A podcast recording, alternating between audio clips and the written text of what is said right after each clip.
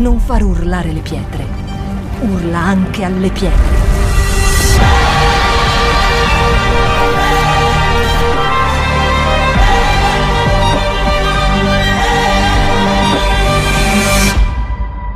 Shout 2022. Alza il volume della tua fede. Cinque pericoli della missione. La parola che Dio ha messo nel mio cuore per oggi che condividerò con voi, anche se dopo aver ascoltato questa musica volevo cambiarla.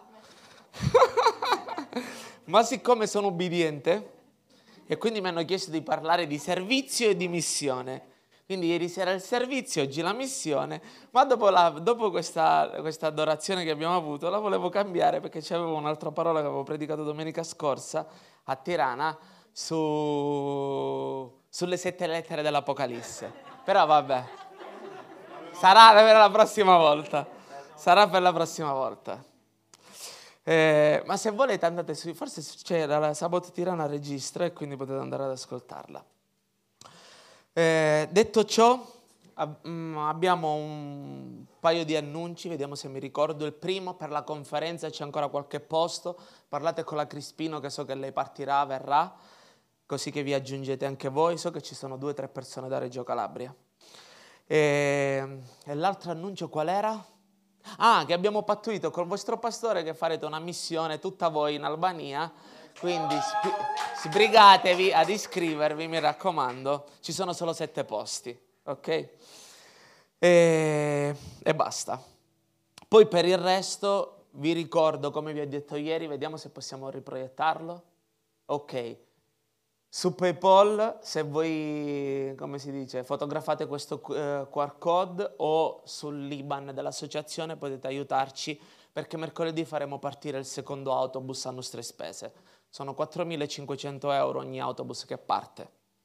Poi abbiamo così tanta sfiga che eh, Flixbus ha messo gli autobus a disposizione ma solo dalla Polonia. Quindi chi scappa dalla Romania niente, si arrangia. Niente. Però vabbè, grazie a Dio che ci sono almeno dalla Polonia questi autobus, però da lì invece da dove siamo noi al confine ci costa 4.500 ognuno e quindi ci potete dare una mano. Detto ciò, che non mi piace fare annunci su, su, sembra una televendita, ma credo che ogni euro che potete donare ci aiuterà un sacco, perché è insieme che possiamo fare la differenza. Andiamo al libro di Giona, capitolo 1, verso 1 e 2, e lo leggiamo insieme. La parola del Signore fu rivolta a Giona, figlio di Amittai in questi termini, alzati, va a Ninive, la gran città, e proclama contro di lei che la loro malvagità è salita fino a me. Ma Giona si mise in viaggio per fuggire a Tarsis, lontano dalla presenza del Signore. Uno dei pericoli per, eh, che, che, che affrontiamo nella nostra missione, alcuni diranno, ma io non è che sono un missionario, pastore lo sei tu, sei tu che sei pazzo che te ne vai eh, in Ucraina, che te ne vai, eh, che ne so, in Bosnia, che te ne vai in questi paesi tutti strani. Tutti noi abbiamo una missione. Tutti noi. L'uomo, l'essere umano nasce con una missione nella vita. Ci sono persone che non conoscono ancora la propria missione vagano e sono lì che non sanno quello che devono fare, ma tutti noi abbiamo una missione anche eh, chi ha scoperto una, non so, una medicina, chi ha scoperto, chi ha fatto un vaccino. Certo, l'ultimo non mi sembra tanto buono, però a parte questo, che non sembra che funzioni tanto bene, chi invece, eh, non so, ha, ha inventato delle cose, hanno avuto una missione, ok? E ne abbiamo beneficiato tutti quanti. Certo, un po' meno per chi eh, ha fatto la bomba atomica, che di questi tempi siamo tutti preoccupati se scoppierà la terza guerra mondiale. Ma tutti noi nasciamo con una missione. Quindi questi cinque pericoli che ha vissuto Giona e possiamo vivere noi nell'adempiere la nostra missione, che non significa per forza essere missionari, andare da... La missione può essere anche fare la professoressa come qui il pastore Catherine che fa pure la professoressa. Eh, la nostra missione può essere essere, non so, un buon avvocato, eh, anche una buona mamma e un buon papà è già una grande missione ai tempi d'oggi. Io stavo parlando con una ragazza ci fa da traduttrice adesso al confine, lei è russa, eh, ma come abbiamo, forse ieri abbiamo accennato che ci sono eh, quasi tutti gli ucraini capiscono il russo anche se non lo parlano e poi la lingua è molto simile. Eh, io stavo parlando con lei e stavamo chiacchierando così del più e del meno gli ho detto comunque tua madre e tuo padre hanno fatto un buon lavoro perché siete in quattro e già tutte e quattro se non siete perse da qualche parte o sposate con il primo che capita, già è un miracolo ai tempi d'oggi. Quindi già essere un buon padre e una buona madre è una missione. Però cosa succede? Succede che come Giona noi possiamo pensare che Dio si stia sbagliando. Perché Giona cosa fa? Dio gli dice vai a Ninive. E Giona, chi conosce la storia sa, che crede che Dio sta sbagliando in quella scelta perché Dio voleva avvisare Ninive di questo, di questo, giudizio che stava per cadere nella città e quindi voleva mandare Giona per avvisarli. Ma Giona dice no, Dio tu ti sbagli, Dio non è giusto che tu li avvisi, loro devono pagare il loro peccato. E quindi Giona pensa che Dio si sbaglia e va dall'altra parte. Se tu vedi Tarsis, Tarsis e Ninive sono completamente dalla parte opposta, cioè se deve andare, se Dio ti dice vai a Milano, Giona stava andando a Reggio Calabria, completamente dalla parte opposta. Cosa succede? Noi pensiamo che Dio si sbaglia anche se tante volte non abbiamo il coraggio di dirgli a Dio che si sbaglia, specialmente chi è già credente. Perché? Perché noi sappiamo che Dio c'ha sempre ragione, che Dio è giusto, che Dio è il capo, ma non abbiamo il coraggio di dirglielo. Però lo pensiamo. Dio si sbaglia perché non può scegliere una persona come me. Dio si sbaglia perché in realtà non sono capace, Dio si sbaglia perché io non ho il coraggio, Dio si sbaglia perché io non ho le risorse, Dio si sbaglia perché non me la sento e pensiamo che Dio si sbaglia. E non possiamo eh, incappare in questo errore. Perché se Dio dice una cosa su di noi, se Dio ci dà una direzione per la nostra vita, Dio non si sbaglia. E sai qual è una cosa strana? Che se noi ci guardiamo tutte le persone, uomini e donne, più le donne ma anche gli uomini, si guardano allo specchio, si guardano e dicono, di solito le donne, c'è qualche cosa che avanza da una parte, che manca da un'altra, poi si guardano, poi quando si, specialmente quando quegli specchi, sai con tutte quelle luci che c'è nel camerino di Sabot Milano, con tutte le luci così, che tu guardi e vedi tutto. E tu dici no, rughe. Eh, allora cerchi, tu ti guardi allo specchio e non c'è una persona che si guarda allo specchio e dice mamma mia, oh, Dio ha fatto un capolavoro, perfetto. A parte me. Perfetto. Cioè, specialmente se ti guardi nudo davanti allo specchio. Uno dice no, qui c'è un po' di pancetta. Però tu ti rendi conto che la Bibbia nel Salmo 139 dice che Dio è un abile architetto e le sue opere sono perfette. Cioè, noi non crediamo che Dio ci ha creato perfetti, perché vediamo tutti i nostri difetti. E quindi noi, quando non crediamo che siamo perfetti, noi stiamo dicendo, Dio, ti sbagli. Io mi ricordo che da, da bambino mi prendevano in giro per le orecchie a sventola e mia madre mi diceva, Giuseppe, le orecchie a sventola sono segno di bellezza. Mi voleva, mi voleva aiutare. Ma poi ho, ho, letto questo salmo e io dicevo, Dio, tu sei un abile architetto e le tue opere sono perfette. Cioè, forse le altre. Però poi mi ricordo un giorno che talmente leggevo questo salmo, io ho detto, Dio, se tu dici che è perfetto, è perfetto. Forse non siamo perfetti per il canone della bellezza umana, perché in Africa una donna magra non è bella. In Africa una donna deve essere in carne. In, invece nell'Occidente una donna grassa o in carne non è bella. Chi ha deciso che una donna, non so, con un seno prosperoso è meglio di una donna che non ne ha? Nelle epoche i canoni sono cambiati. Prima nel Novecento com'era? Dovevano avere il seno alla, con, a coppa di champagne, perché se no se era troppo prosperosa una donna era volgare. Oggi invece è al contrario, tutti che cercano di aggiungere qualcosa. Perché noi viviamo per i canoni di bellezza umani e non per quelli divini. Se Dio ci ha creato in un determinato modo e dice che le sue opere sono perfette, noi dobbiamo credere che le sue opere sono perfette. Ma noi come esseri umani non ce ne rendiamo conto. E anche in questa piccolezza noi pensiamo, no, vabbè Dio, hai sbagliato. Lo vedi? Io adesso che sono grasso non sono bello perché dovrei avere la tartaruga. Io l'ho girato al contrario.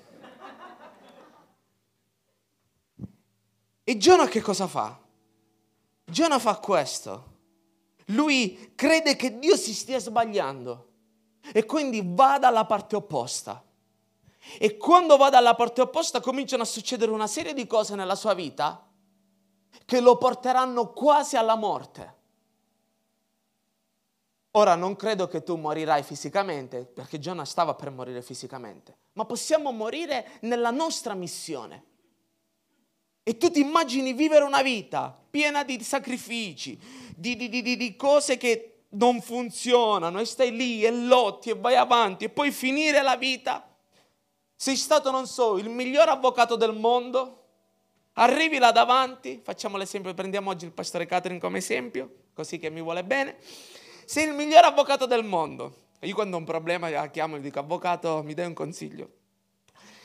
Arrivi là davanti e Dio ti dice e allora Catherine, cos'è che hai fatto? No, io ho fatto l'avvocato, ho difeso un sacco di persone che avevano bisogno, così di qua. Bello, mm, buono. Ma tu lo sai che eri nata per fare, non lo so, la ballerina?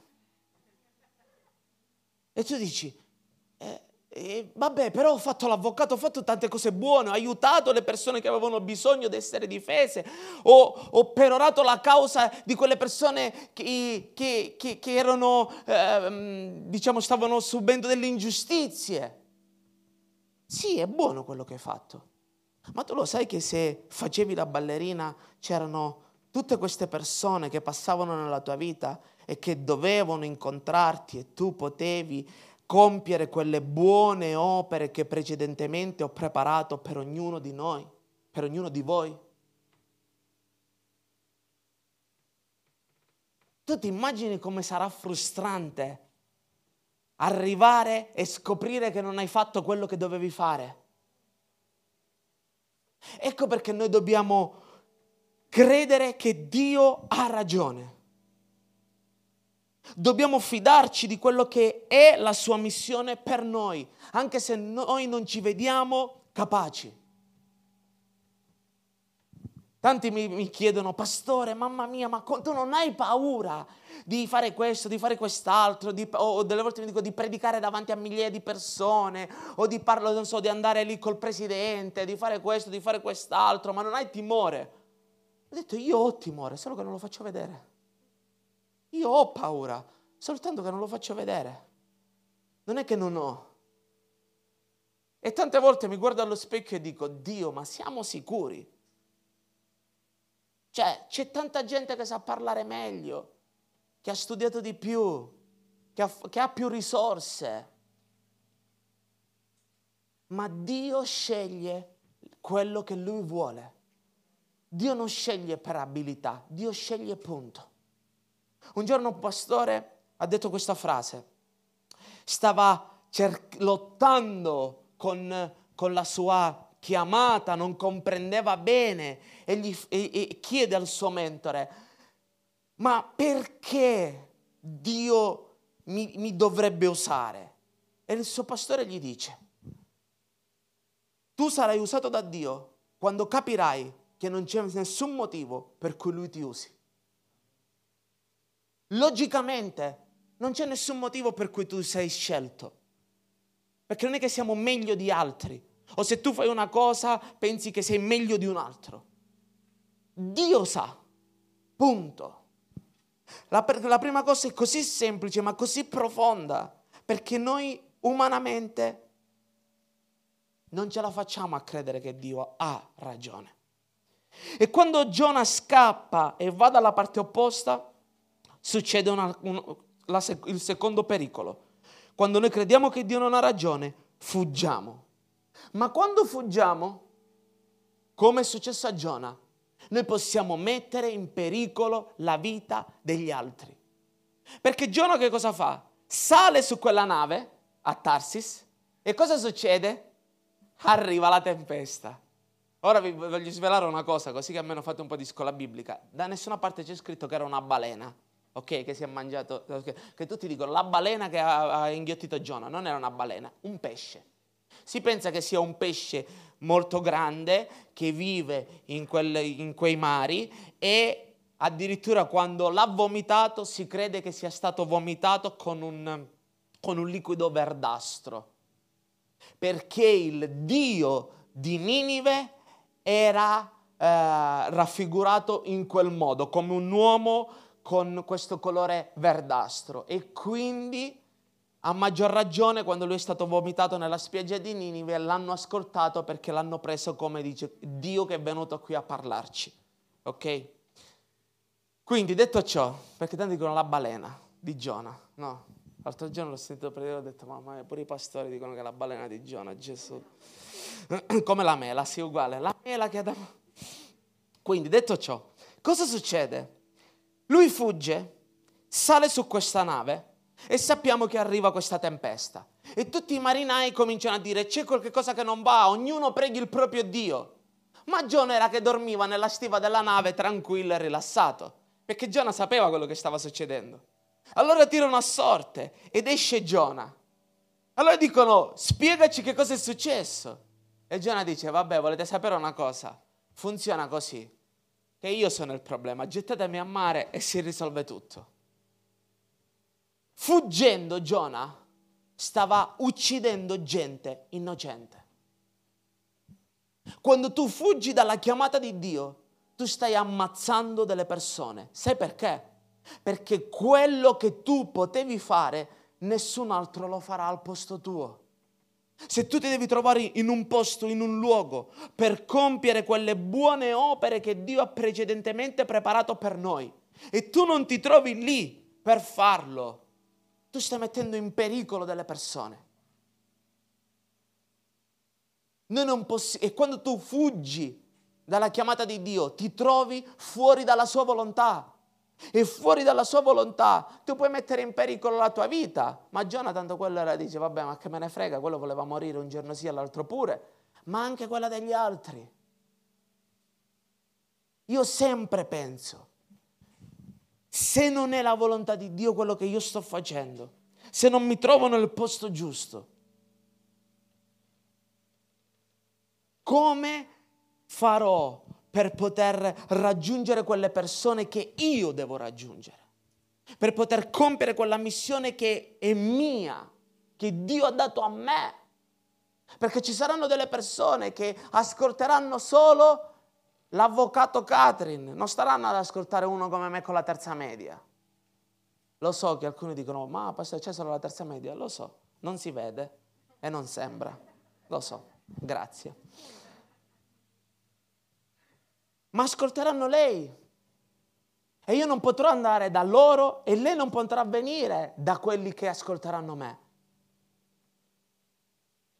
Noi dobbiamo imparare che non possiamo fuggire dalla volontà di Dio, perché mettiamo in rischio la nostra vita e quella degli altri.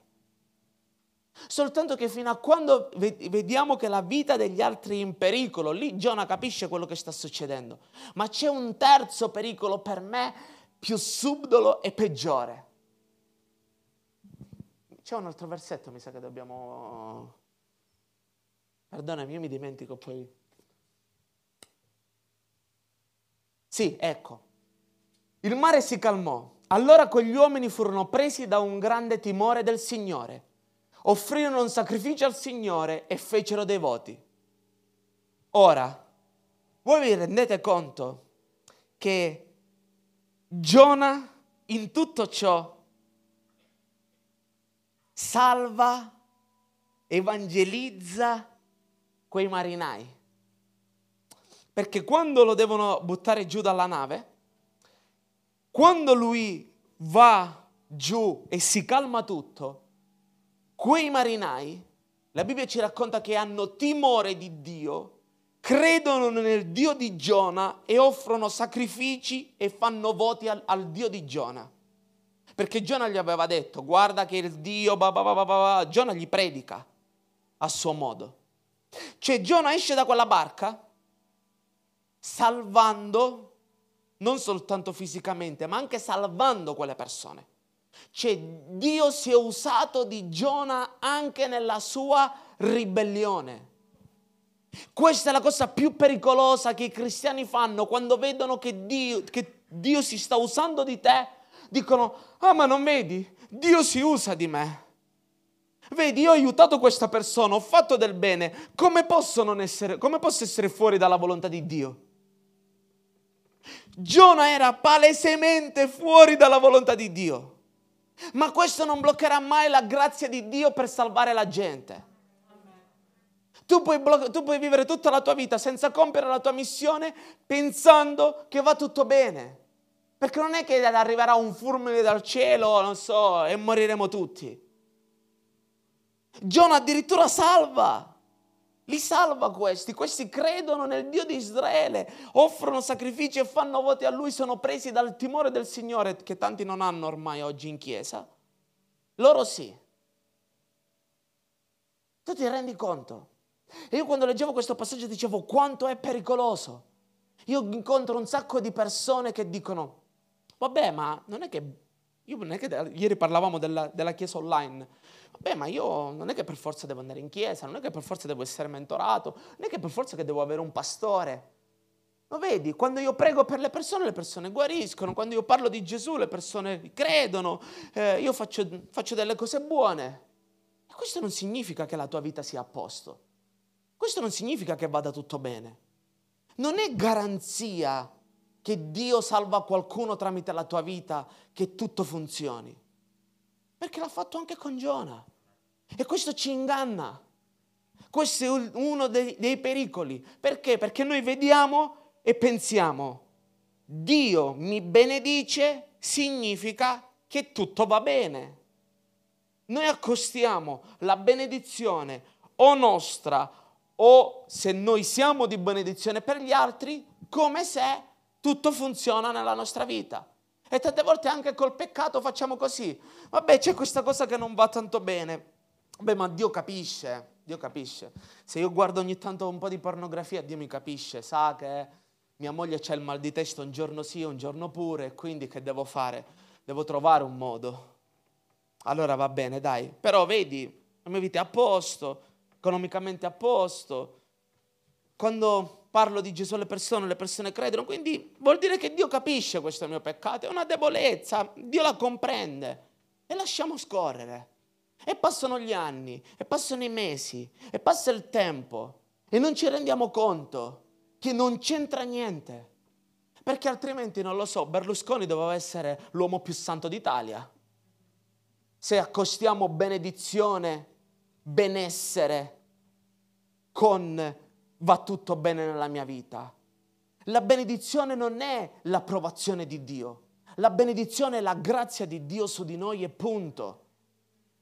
Stare bene non significa che Dio sia d'accordo con tutto quello che stiamo facendo. Dio era in totale disaccordo con Giona, ma ugualmente ha usato Giona e quella situazione per salvare quei marinai. Tu oggi puoi essere fuori dalla volontà di Dio e Dio si userà di te. Così. Vi ricordate la storia di... Oddio, i nomi. Uh, il profeta Balaam. Vi ricordate la sua storia? Dio gli dice, non andare con quegli uomini, ma lui insiste, perché lui voleva i soldi che il re aveva promesso per maledire Israele. Lui, capitoli dopo, verrà ucciso, se controllate bene, lui capitoli dopo viene ucciso durante, durante un assedio. Io non ho mai capito se è un uomo di Dio o non è un uomo di Dio. Io credo che era un uomo di Dio che poi si è lasciato corrompere. Ma cosa succede? La cosa interessante è che Dio non vuole. Infatti c'è un angelo che sta per ammazzarlo nel cammino, ma l'asino o l'asina lo salva. Quando arriva su nella montagna, Dio userà il profeta, anche se Dio non voleva neanche che andava con loro, per benedire Israele. Quando lui dice io non posso maledire quello che Dio benedice e lancia una benedizione su, su, su Israele, bellissima. Lui ha benedetto Israele. Dio l'ha usato per benedire Israele anche se lui non si doveva trovare lì. Perché Dio userà anche la nostra ubbi- disubbidienza per poter raggiungere gli altri. Lo so che ti sembra strano, ma è così. Perché? Perché l'amore di Dio è così grande che non guarda le cose che non, vanno, che non vanno bene nella tua vita e ferma quello che potrebbe fare nella vita degli altri, perché non possono pagare gli altri per causa nostra. C'è una ragazza, una coppia, oggi marito e moglie, loro eh, gestiscono il campus che abbiamo a San Giuliano e lei è stata evangelizzata in una discoteca mentre era sul cubo e ballava. E chi la evangelizzava? Era un ragazzo che diceva di essere cristiano e si portava a letto tutte le sue amiche. E lei, lei racconta sempre diciamo, io sapevo la vita che viveva lui. Infatti non ci credevo che lui era un cristiano. Ma non so perché quel giorno lui mi ha parlato di Gesù mentre eravamo lì in discoteca e, e mi ha detto io domani mattina andrò in chiesa, vieni con me. E io sono andata in chiesa l'indomani mattina e da lì lei si è convertita. E oggi sono passati otto anni, sposata, con figli, serve Dio. Dio ha usato uno che non era neanche convertito per salvare la vita di questa ragazza. Un altro ragazzo che conosco, storie che conosco io personalmente, c'era un figlio di un pastore, che non è perché è figlio di pastore o sei, o non so, sei il nipote del petit ma mia zia è suora o mio zio è prete non è che Dio, Dio non ha né parenti, nipoti lontani, ha solo figli. Quindi c'era un figlio di un pastore che non era credente, non era convertito, conosceva Dio ma non, non, viveva la sua vita, che si trovava in un'altra situazione del genere e ha parlato, perché sapeva di Gesù, ha parlato di Gesù a questo ragazzo e questo ragazzo si è convertito. E io dico una cosa, ma è possibile che Dio debba usare gente così e non può usare i suoi figli. Sai perché Dio è costretto ad usare gente così? Perché vuol dire che chi deve essere usato in quel momento non si trova in quel posto.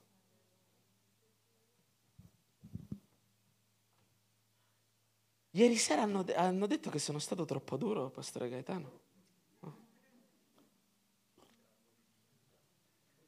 Quarto, compiere la chiamata di Dio solo per ubbidienza. Giona cosa fa? Arrivato a un certo punto si rende conto che non può scappare. Ok? Arriva, c'è il pesce, famoso pesce, che se lo mangia, lo sputa nella spiaggia e quindi basta. Alla fine lui si trova lì e dice va bene, andiamo a sto Ninive e predichiamo. La città di Ninive era così grande che ci ha, impiegato tre giorni per percorrerla tutta. da una parte all'altra. E lui andava e predicava, fra 40 giorni arriverà il castigo di Dio, vi dovete convertire. Ma... E quando ascoltano la sua predicazione, si convertono. Addirittura dicono che dal re, cioè tu immaginati tipo Draghi, che signore, magari fai sto miracolo, da Draghi fino all'ultimo, pure gli animali e i bambini li mettono a digiunare tre giorni. Talmente capiscono che stavano sbagliando, fanno digiunare tutti, pure i bambini, gli animali, tutti che digiunano, per chiedere perdono a Dio. Quindi tu dici, wow, bellissimo. Ma cosa fa Giona? Lo fa per forza, non lo fa per amore verso Dio, verso le persone. Lo fa perché si trova costretto. È come quelle persone in chiesa quando tu fai così. Adesso ormai non si usa più, facciamo tutto online. Però tu metti... Infatti dobbiamo tornare a fare così. Tu metti le offerte qui. E poi c'è una persona che è lì seduta al suo posto. Mi metto di qua, se no poi c'è il covid, le distanze. Ragazzi, quando tu vai nei posti dove eh, ti dimentichi del covid e di tutto, lasciamo perdere. No? C'è lì, di là ci sono le offerte e le persone sono là così. Tutti si alzano e tu dici, vabbè mi sembra brutto se, se non mi alzo anch'io, tutti lo vedono. Allora fanno così, vedi che voi ridete perché l'avete già fatto. E prendono il loro eurino o 20 centesimini, che per carità, se il tuo tutto va bene. Però quando lo io lo so che, ta- che lo si fa anche Sembra brutto non alzarsi. E vai. Questa è la stessa cosa che ha fatto Giona. Giona non l'ha fatto perché amava Dio, Giona non l'ha fatto perché amava i niniviti, Giona l'ha fatto perché è stato costretto. È stato costretto a farlo perché ha visto che è scappato da una parte e stavano affondando. Lo buttano a mare, lo prende un pesce e non lo vomita fino a quando lui non dice Dio va bene, mi pento. Quando lo vomita, tu ti immagini da Tarsis, dove stavano andando, lo vomita a Ninive, cioè lui dice basta, sono obbligato. Ma è brutto arrivare a questo punto. Perché quando tu fai le cose senza amore, senza passione, non godrai il risultato. Perché succede una cosa meravigliosa. Ed è il nostro quinto e ultimo punto. Lui vede un'intera città, si contavano un 300.000 persone all'epoca, che tutti, dal più grande al più piccolo, tutti quanti si pentono, chiedono perdono a Dio. Dio dice ok, quindi significa che Dio conosce il loro cuore, ok, siete perdonati, non arriverà più il giudizio. Cioè tu ti immagini con una tua predica, Pastore Gaetano si converte tutta a Reggio Calabria. E Giona fa così. E lo sapevo io. Io lo sapevo, tu sei sempre così. Prima dici che fai giudizio, cose, e poi adesso li perdoni. Per questo non volevo venire. Giona perde la gioia della sua missione. Lui perde la gioia di quello che stava facendo. Lui lo fa. Ha anche un grande risultato. Cioè oggi noi, cioè, tu, tu si convertono due persone e tu dici, ah, alleluia. Cioè si converte l'intera città.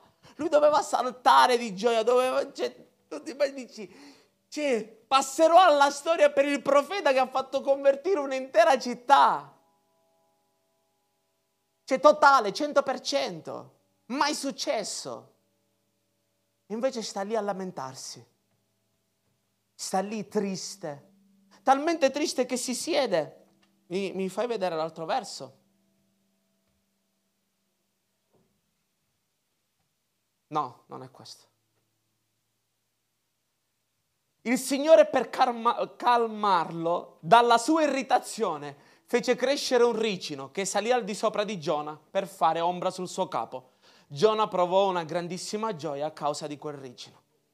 Era così arrabbiato che Dio l'ha dovuto calmare. Sembrava Pina quando non ti mangi le cotolette.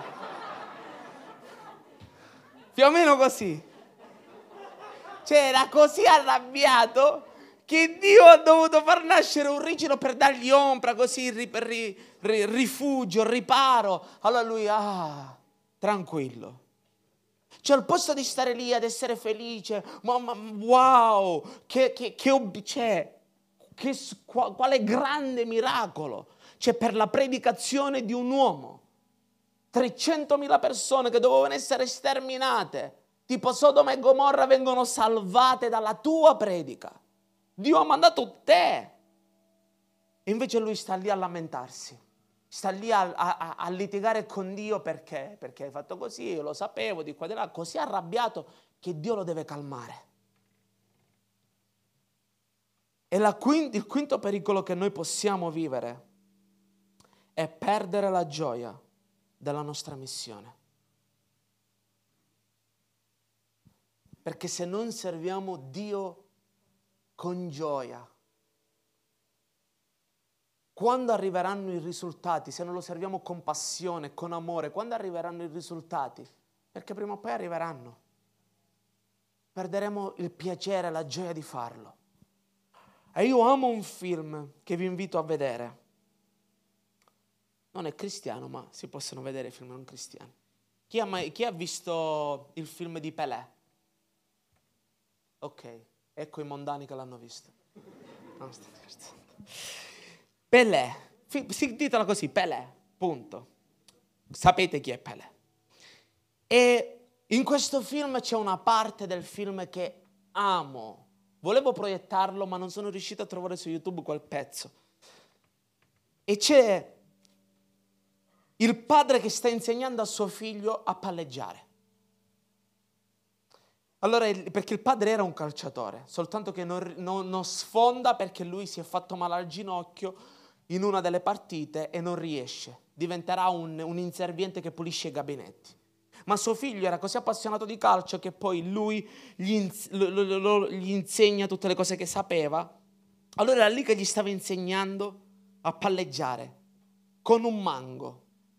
Perché lui gli ha detto, se tu riuscirai a palleggiare con un mango, riuscirai poi a, a, a, a, farlo con la palla e a farlo bene. Allora cercava di palleggiare con questo mango, tu immaginati dei manghi maturi, non come quelli che compri qui, che tipo te li devi mangiare fra 25 giorni, quelli veri del Brasile, quindi con un mango che appena lo toccava si, si sfaldava tutto. Allora lì così che si arrabbiava. E suo padre gli dice questo, calma, deve essere un gioco, devi divertirti mentre lo fai. E quando io ho visto questo film, mi sono messo a piangere perché non sono mistico, ma è come se Dio mi stesse dicendo, giù, quello che fai, ti devi divertire mentre lo fai. E quando lui capisce questo, comincia. E lui diventerà il più grande calciatore nella sua epoca e poi del, nelle, delle epoche. Ma la cosa particolare è che il Brasile non vinceva la coppa perché volevano giocare allo stile occidentale, italiano o europeo ma loro avevano una cosa che altri non avevano, quello che oggi chiamiamo il bel gioco, che all'epoca si chiamava Ginga. Era, erano le arti marziali degli schiavi neri che poi avevano portato dentro il calcio. Che oggi tutti amano questo bel gioco, passaggi a destra e a sinistra che fanno girare la testa a tutti. Nessuno voleva questo perché dicevano questa è roba di quelli del terzo mondo. Ma quando lui ha imparato questo, quando lui ha imparato che quello che Dio gli aveva dato, perché Dio dà talenti, quando ha imparato che quello che Dio gli aveva dato e lo doveva usare divertendosi, lui lì gli è scattato qualcosa in testa ed è diventato quello che la storia ci racconta. Noi dobbiamo imparare che servire Dio e quindi entrare nella nostra missione. Certo, è un sacrificio, ci sono i momenti difficili, ma alla fin fine dobbiamo divertirci, perché abbiamo una vita soltanto e questa vita passerà, ma se la spendiamo per il regno di Dio rimarrà per sempre. Alziamoci.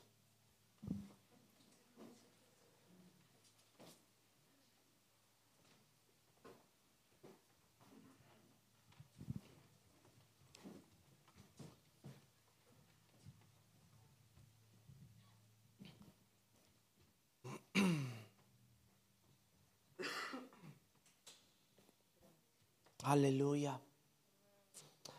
Voglio invitarti a chiudere i tuoi occhi, a adorare Dio come che tu sa, nel, nel tuo modo. Vuoi stare in piedi, vuoi stare seduto, stare con gli occhi chiusi.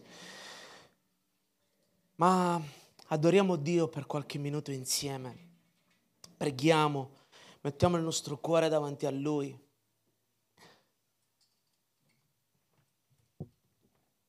Spirito Santo. Io voglio chiederti che tu questa mattina possa risvegliare la missione che hai messo nel cuore di ognuno di noi.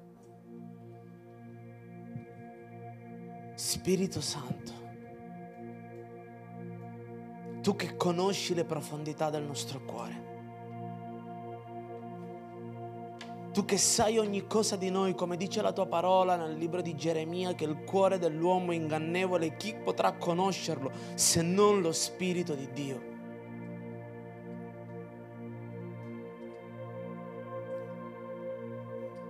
Risuscita, riporta di nuovo in vita la missione di ognuno di noi questa mattina.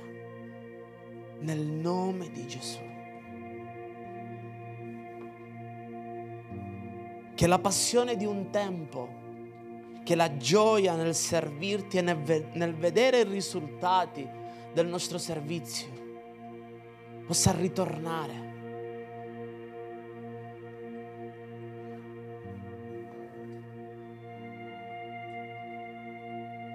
Che possiamo credere veramente in quello che tu dici e in quello che tu dici di noi.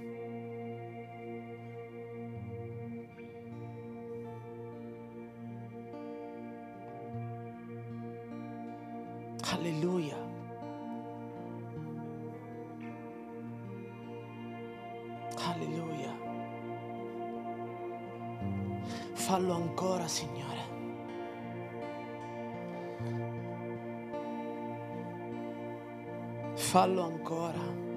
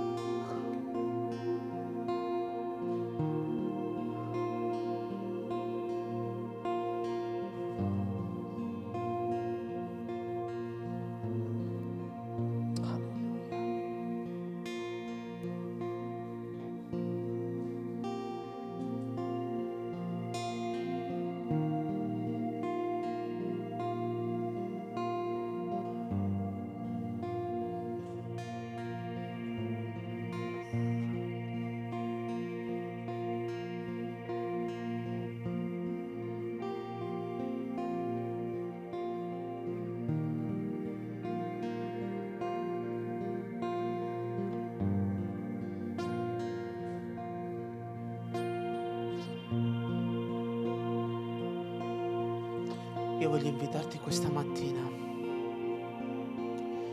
Se tu credi, se tu pensi che non stai vivendo nella tua missione, nella missione che Dio ti ha dato,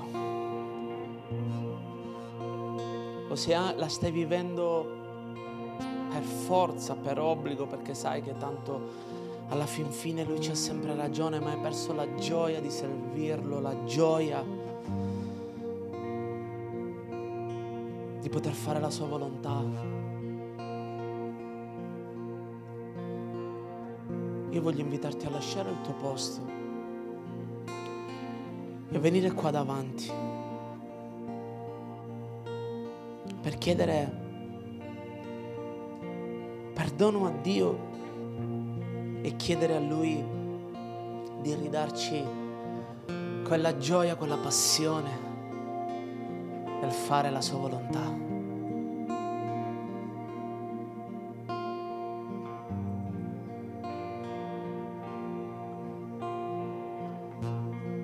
Lascia il tuo posto e vieni qui, pregheremo insieme.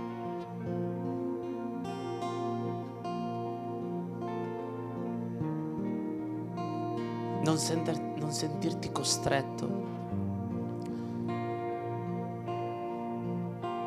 quest'oggi deve essere una decisione. Signore, io torno a Ninive, a quello che tu mi hai chiamato a fare nonostante tutto.